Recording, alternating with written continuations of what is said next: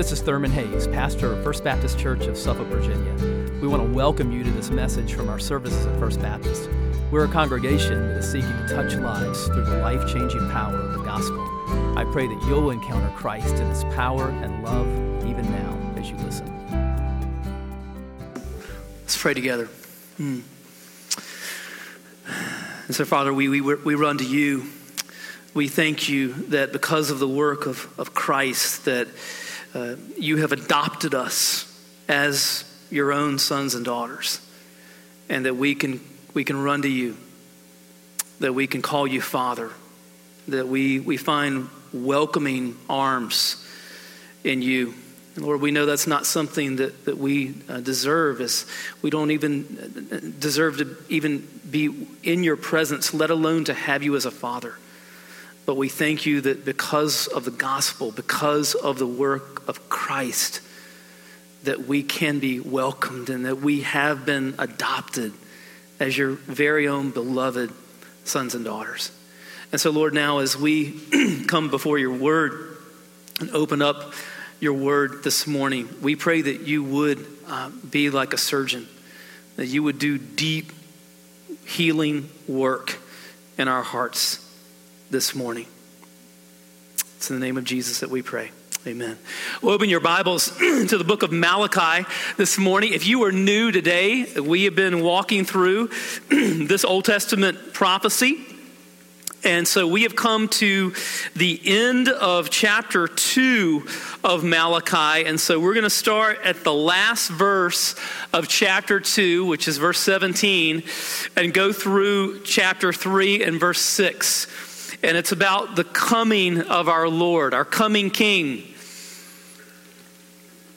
Malachi chapter 2 is where we'll begin, and we'll begin in verse 17 let's just kind of um, stand in honor of the, the Lord and His Word as we look at it together this morning. Our coming King, beginning with Malachi chapter 2 and verse 17. The Bible says, You have wearied the Lord with your words, yet you ask, How have we wearied him? When you say, Everyone who does what is evil is good in the Lord's sight, and he's delighted with them, or else where is the God of justice? See, I am going to send my messenger, and he will clear the way before me. Then the Lord you seek will suddenly come to his temple. The messenger of the covenant you delight in. See, he is coming, says the Lord of armies. But who can endure the day of his coming? And who will be able to stand when he appears? For he will be like a refiner's fire and like launderer's bleach. He will be like a refiner and purifier of silver. He will purify the sons of Levi and refine them like gold and silver. then they will present offerings to the Lord in righteousness. And the offerings of Judah and Jerusalem will please the Lord as in days of old and years gone by. I will come to you in judgment and I will be ready to witness against sorcerers and adulterers, against those who swear falsely, against those who oppress the hired worker, the widow, and the fatherless, and against those who deny justice to the resident alien.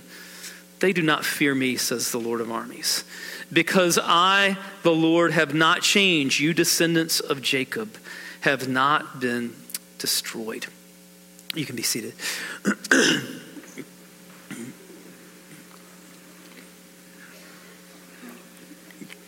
Well, most all of us are familiar with the experience of having bad dreams or nightmares that we would uh, just as soon for, forget. But have you ever had the experience of having a beautiful dream? A, a dream where, like, something great happened in the dream and it was glorious and you wish it could go on and on. And then you wake up and you know you dreamed about something good, but you can't really put your finger on what you dreamed about.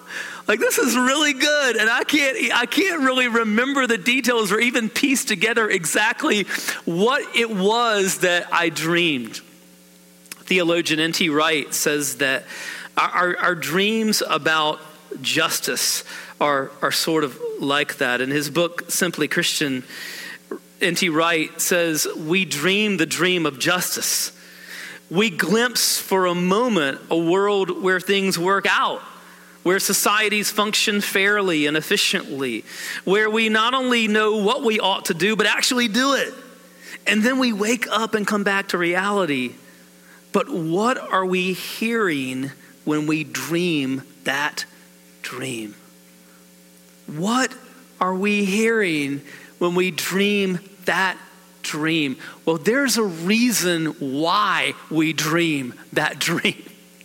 There's a reason why we yearn for a world without injustice, without sin and suffering and death. And the reason that we dream about a world like that is because our God created a world like that. He created a world that was perfectly just, with no sin, suffering, or death. And the good news is that Jesus is coming again to create a world like that. There's going to be a new heaven and earth when Jesus comes. Every tear is going to be wiped away. Everything sad is going to come untrue on that day, as Tolkien said. And the, the knowledge that Jesus is coming should not only fill us with hope for the future, but it also should provoke self examination and self reflection in the present. And we see all of that as we look at this text today. So, the first thing that we need to be aware of is that we need to beware of, of, blindness. And if you want to take notes, you can do that on the back of your bulletin. I've also included a couple of quotes here. I'm trying to do this each week. If I use quotes that I think would be really good for you to take home and have in your hands, uh, I'll, I'll put them on the, on the back, and you have a couple of them t- today. But the first thing that we see here is to beware of blindness. And obviously, we're talking here about, about spiritual blindness. So let's check out chapter 2 and verse 17. Malachi says, You have wearied the Lord with your words, but you say, How have we wearied him? Now, obviously, God does not grow weary the way that we grow weary in the sense that he gets tired like we do or you know physically or or emotionally or, or whatever. God doesn't get weary in, in that way. But the word here means that that that that patience is coming to an end which is a sobering thing to to contemplate. Old Testament scholar Ray Clendenen says this about the term wearied here. It says the term weary then vividly conveys God's patient and gracious endurance of their rebellious and insulting attitude toward him, and that the time for his patience is almost over. Wow. Well, you would think that the knowledge of that would like cause them to humble themselves in repentance. But that wasn't happening. Instead of humbling themselves in repentance, they are accusing God of injustice. Look again at verse 17. Um, here's what the people were saying. You know, in Malachi, you've got these dialogues where, where God is sort of, God is bringing out the attitudes and the thoughts and the words of his people. And this is what they were saying and, and thinking. They were saying, Everyone who does evil is good in the sight of the Lord, and he delights in them. Where is the God of justice? In other words, the people were saying, Hey, God, take a look around. The bad guys are winning. You know, they're prospering. Life is hunky dory for them. And look at us. You're, you're faithful, righteous people, and we're going through difficult times. Where are you, God of justice? Well, in, in, in, in doing in saying that, not, not only were they being arrogant, but they were being blind. They were blind, not only to all the things that they had to be thankful for, they were being blind to their own sins. Um, Old Testament scholar Ian, Iain Duguid says, Our very grumbling about the absence of God's justice condemns us. When we say, Where is the God of justice? and accuse God of treating the wicked better than he treats us, we are not neutral defenders of truth and righteousness. How arrogant and hypocritical we are with our own mountains of sin to seek to advise the judge of all the earth as to what he should do about the problem of evil. The great commandment says to love the Lord your God with all your heart, soul, mind, and strength, and love others as yourself. We have failed miserably at both. Not one of us has loved God with all our heart, soul, mind, and strength for a single second. Not one of us has treated other people the way that we would desire to be treated. We have all failed miserably.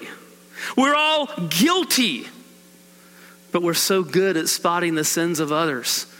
Like we, when it comes to spotting the sins of our spouse, you know, or our kids, or our parents, or the people that we work with or the people that we go to school with or sometimes even the people that we go to church with. Let me tell you, when it comes to spotting the sins of other people, we have like 2020 vision.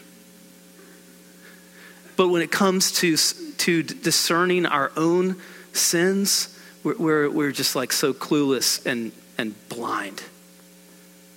Beware of blindness. Second, we see something here about the coming Lord. Let's look at the beginning of chapter 3.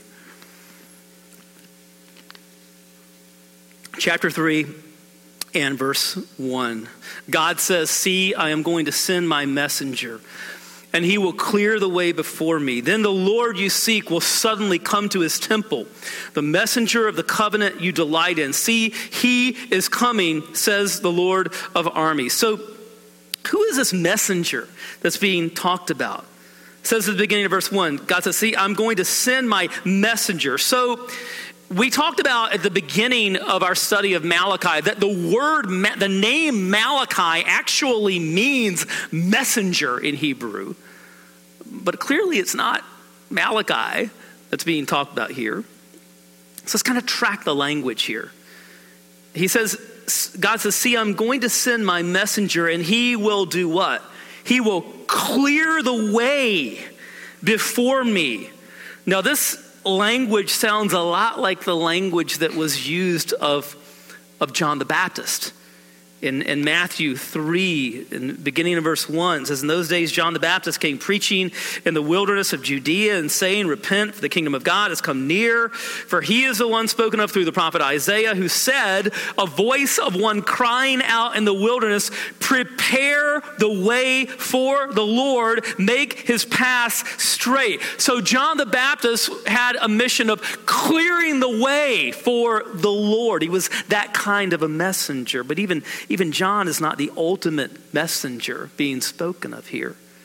You see, God sent messengers like Malachi and messengers like John the Baptist to point toward the ultimate messenger. And the ultimate messenger is Jesus.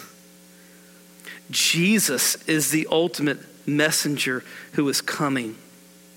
So look at verse 1 again. God says, Then the Lord you seek will suddenly come to his temple, the, the messenger, capital M, of the covenant.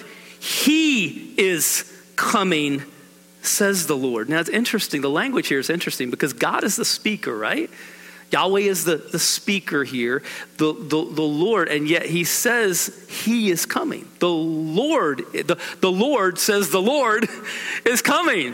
What's, what's God talking about? I think John 8 16 makes it clear. Jesus says there, and if I do judge, my judgment is true, because it is not I alone who judge, but I am the Father who sent me the Father is going to, is, is going to send the Son. That's what's being prophesied here. And, he, and going back to verse 1, it says that he will come suddenly to his temple. Jesus was first brought to the temple in the arms of his mother as a baby.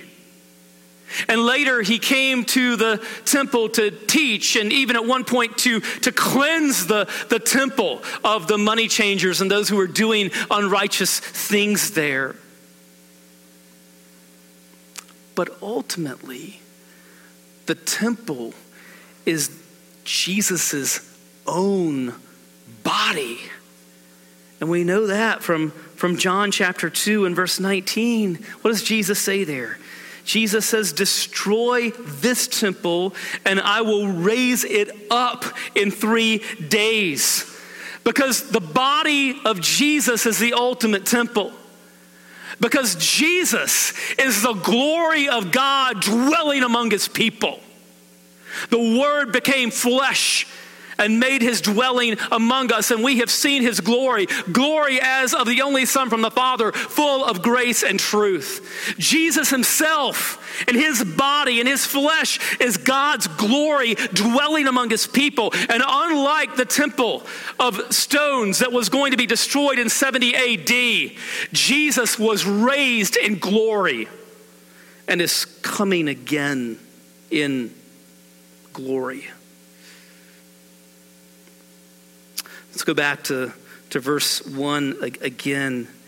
In a way, uh, the, some of these words are dripping with sarcasm because God here is addressing these people and he's, he's saying that, that, they, uh, that they pretended to, to seek him and to delight in him. You see both of those words here in verse 1.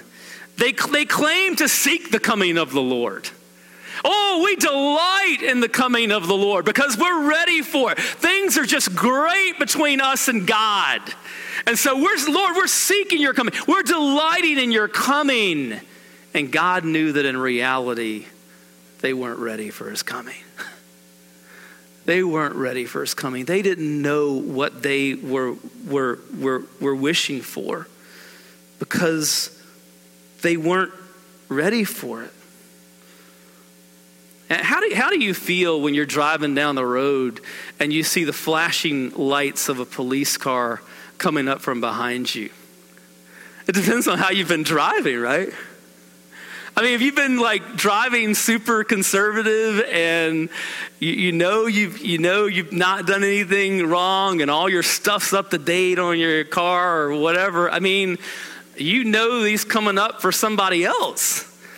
But if you've been late for an if you're late for an appointment, you know, and you've had a lead foot and you're pressing it down and you've been in a rush, there's like this feeling of dread, right? It's like, oh, this is so stupid. Like now I'm gonna get a ticket and like there's just this feeling of of dread. But see, these people they, the flashing lights were coming up from behind, and they, they felt like, hey, we're, we're ready for that. We're embracing that. When in reality, they weren't ready for that. They had broken God's law in all kinds of, of, of, of ways, but they were blind to it. It's one thing to be a sinner and know that you sin. It's another thing to be blind to your sin. And they needed a wake up call. And that's what's coming here in verse 2. God says, but, but, but who can endure the day of his coming? And who will be able to stand when he appears? For he will be like a refiner's fire and like launderer's bleach. The refiner's fire here was the, the fire that was used to, to, to, to, to get the impurities out of like gold or silver. And so they would melt it all down, and the dross, the impurities, would float to the surface. The launderer's bleach here was like an alkaline lye soap that they would use to just get out the, the, the deepest dirt well, all of us need to come to terms with the fact that there is dirt. There is deep dirt in our lives, and not just externally, but like in our souls. So, what hope is there for us? Because the flashing light, the flashing lights of God's law are coming up from behind us, and all of us have disobeyed his law. What hope do we have? Our hope is Jesus, who obeyed God's law perfectly. Look at Galatians 4 4 and 5. Wow, does this make us look forward to what we celebrate at Christmas? When the time came to completion, God sent his son, born of a woman, born under the law, to redeem those under the law so that we might receive adoption as sons. Jesus perfectly obeyed God's law. All of his life, he was obedient. And so we, we are saved because of the active obedience of Christ and that he perfectly obeyed the law of God all during his life, and by the passive obedience of Christ, and that on the cross he willingly laid down his life and took our sins upon himself to atone for them. And so Romans 8:19 says by one man's obedience the many are made righteous we are put in the right with God because Jesus perfectly obeyed in our place. Praise God. Jesus is our only hope. Do you know him? Do you know the Savior today? Turn to him. Turn to him. Trust him. Hurl yourself on his mercy.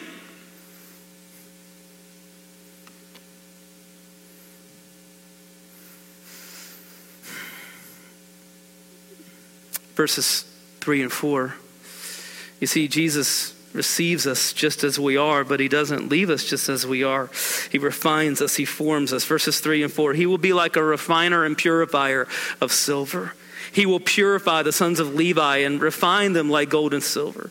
Then they will present offerings to the Lord in righteousness, and the offerings of Judah and Jerusalem will please the Lord, as in days of old and years gone by. The image here in verses 3 and 4 is of God as an artisan, God as a master craftsman who is forming us and shaping us. And, and listen, He knows exactly what He's doing in each one of our lives he, as He conforms and shapes us into what? Into the image of His Son.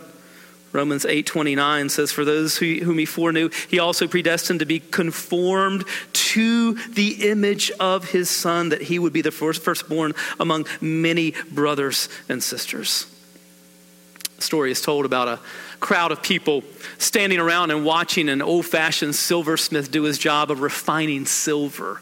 And so he's putting these, these silver into the furnace, and he, then he would take it out at just the right time. And somebody in the crowd asked, How do you know when to take it out? He said, I know that the silver is pure when I can see my face reflected there. That's the way it is with the Lord. Listen, He knows exactly what we need in that refining process. God knows in each of our lives. And, He knows what it takes to conform us to the image of His Son. And He uses all kinds of things to do that. He uses Scripture, He uses prayer, He uses His people in the body of Christ, our brothers and sisters in, in, in Christ. Um, he, he, knows he, he, puts people in our lives who can en- encourage us and who can exhort us and who can teach us and, and even at times rebuke us when we need that. And he also uses our trials. He uses all of our experiences, but he especially uses trials to, to make us more like Christ. Listen, he knows what he's doing. He knows what he's doing. And he's in control, right? He is a father who loves you and who knows what he's doing in your life. He knows what we need to, to make us more like, like Christ. But for those without Christ, when Jesus comes, he will come in judgment. Verse 5 I will come to you in judgment, and I will be ready to witness against sorcerers and adulterers, against those who swear falsely, against those who oppress the hired worker, the widow, and the fatherless, and against those who deny justice to the resident alien. They do not fear me, says the Lord of armies. Now, if you're thinking to yourself, wow, I'm glad I'm not guilty of any of those sins. Mm. we better think again. Let's look at them one by one. talks about sorcerers here. Well, you know, sorcery is, is not limited to just people who are involved in the occult. You know, sorcery is trying to manipulate supernatural power to serve your own ends. You ever done that with God? You ever treated God like an errand boy who just existed to serve you? Have you ever lived like uh, that God's chief end is just to glorify you and serve you? we've all done that. We've all been sorcerers, adulterers. You know, Jesus said that adultery is not limited to the act of adultery. Jesus said that anyone who has lusted in their hearts has committed adultery. Those who swear falsely. You ever been dishonest? You ever been dishonest in any way? Well, if you say no, you were just dishonest, like you just swore falsely. Against those who oppress the hired worker, the widow, the fatherless, and against those who deny justice to the resident alien. So these, these people are grouped together hired worker, widows, orphans, resident aliens, which re- would refer to like immigrants, refugees. And, and the reason that these people are grouped together is because they were the most vulnerable people. The most vulnerable. Hired workers would be people who just sort of were at the bottom end of the, of society, people who were just trying to find sort of day labor, eh, and they were easily taken advantage of, easily exploited. Widows in a culture where everything was sort of, you know, um, tilted toward men were especially vulnerable. There wasn't like a safety net for them. They couldn't just like go out and get a job or whatever. Like, it just didn't work like that. So, widows were incredibly vulnerable. Orphans, obviously, were incredibly vulnerable. And immigrants, refugees, were incredibly vulnerable. And, and, and, and, and God had told his people over and over and over and over and over again in the Old Testament that they were to treat immigrants and refugees with compassion. Why? For two reasons. First of all, because that's the kind of God that we have a God of compassion, but also because they themselves had been immigrants and refugees in Egypt and in Canaan and Mesopotamia and other places. So that was, that was part of their own experience. So God told them, I want you, when people, when people come to you as immigrants and refugees, you are to treat them with compassion. And when we come to the New Testament, we need to remember that Jesus' own parents, Joseph and Mary, fled with him as refugees to Egypt because of the violence of Herod in the vicinity of Bethlehem as he was killing babies. And so they fled as, as with, with baby Jesus as refugees to Egypt. And so you need to remember that the one who bled for you on the cross was at one point a refugee, a dark skinned Middle Eastern refugee.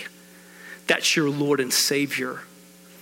And so, you know, when we hear politicians or people on the talking heads on the news or whatever bashing immigrants and refugees, friends, we need to understand that's just not godly.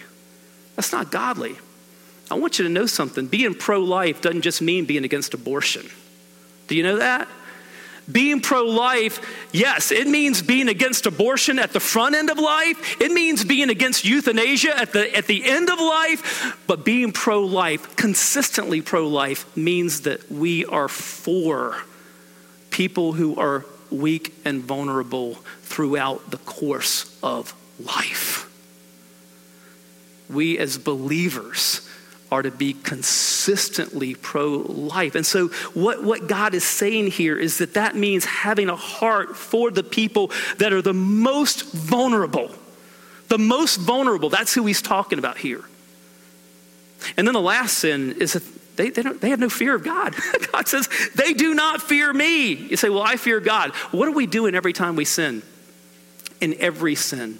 In every sin, essentially what we're doing is shaking our puny fist at God and saying, God, I know what you say, and I'm going to do my own thing anyway. How much fear of God are we showing when we sin?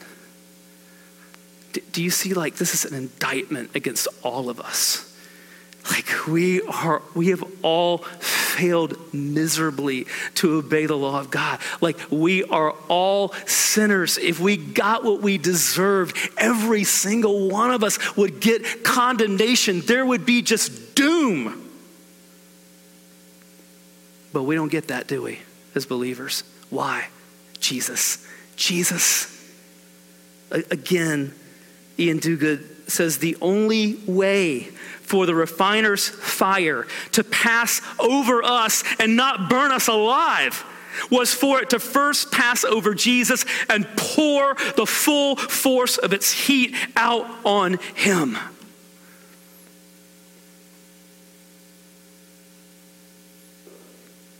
So thankful for our Savior. Verse 6 Because I the Lord have not changed. You, descendants of Jacob, have not been destroyed. You know, if you guys got what you deserved, you would have been destroyed by now. But that has not happened. And that has not happened not because of who you are, but because of who I am in mercy.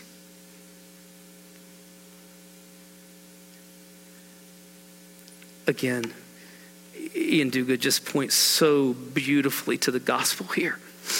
The justice that we could never have handled, God took into himself in our place. Do you see that? Because of Christ, God can be both just and the justifier of sinners like us. And so, the justice that we could never have handled, God took into himself in our place what human wisdom could ever have imagined such an awesome plan of salvation. What is left for us now but to put our hand over our mouths in silence, astonished at his mercy, love, and grace? Our complaints about the injustice of our circumstances are stilled as we gaze at the cross. Jesus' perfect life has been imputed to us as if it were our own, enabling us sinners to approach a holy God clothed in his holiness. Now, when the Father looks at us, he doesn't see the sorcerers and adulterers that we are by nature. Instead, he sees his own son's perfect devotion and purity clothing us as if it were truly our own. Through Jesus, a safe way has been made for people like us to approach God, the just judge. Because of Christ, we may return to God and find Him coming near to us also, not for judgment, but with open and welcoming arms. Praise God for the gospel. Let's pray together. Lord, we thank you for your mercy and for your, your grace for sinners like us. Lord, we, we know that, that you have not given us what we deserve, but instead you gave your Son for us, who came for us, came to redeem, and, and who is coming again. And right now, as we just reflect in the presence of God. Listen, do you know Christ? Do you know this wonderful Savior? Turn to Jesus. Repent. It means turn, turn around. It means stop heading away from Him and turn, turn toward Jesus and trust. Trust in what He has done for you. He died for your sins on the cross, that he was raised from the dead and place your life in the hands of a Savior, the one who died for you and rose for you and is, is coming again. Just hurl yourself on his mercy and grace, and, and God will receive you based not on your merits, but based on the merits of Christ.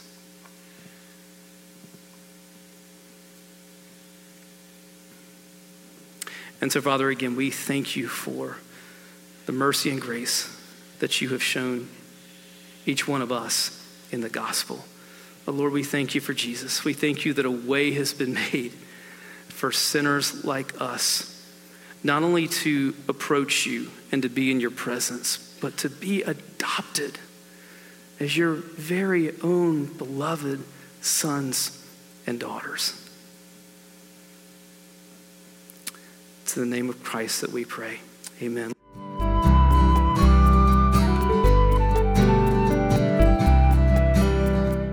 I hope you've been blessed by this message. Christ is the answer for every need, now and for all eternity. As someone once said, Jesus plus nothing equals everything, and everything minus Jesus equals nothing. Have you trusted in Jesus as your Savior? If not, why not now? His arms are open wide to receive you. It may help to pray a prayer like this Father, I know that you are holy and that I have sinned and fallen short of your glory. I know that you are a righteous God who must punish sin, but I believe that your Son Jesus took my punishment for me, died in my place, and rose from the dead so that I could have eternal life. Right now, I turn to Jesus and trust in his finished work for me. In his name I pray. Amen. You know the Bible says this in John 1:12, to all who did receive him, who believed in his name, he gave the right to become children of God. And that means that if you've received Christ, God has adopted you as His beloved child, His very own son or daughter. Just imagine it.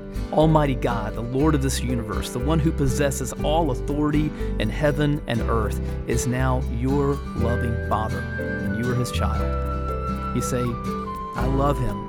How can I honor God with the rest of my life? Well, when you love someone, you want to spend time with them. We get to know God through His Word, through prayer, and through His people. I would encourage you to pick up a copy of the Bible and begin to read it. Begin to pour out your heart to Him in prayer. And find a church family where the Bible is preached, where Christ is exalted, and where His love is flowing. If you're local, I want to invite you to the church I pastor, First Baptist Church of Suffolk, Virginia. I'd love to meet you and help you in your Christian journey. I would love to connect you to some other people who love the Lord and who would love you too. Come to one of our services. We worship at 8:30 and 11 on Sunday mornings. Be sure to speak to me before or after the service. Maybe you live outside our area. I'd love for you to write me. My email is pastor at fbcsuffolk.org. Tell me what God is doing in your life. If you have spiritual questions I could help you with, please let me know. We're on this journey together.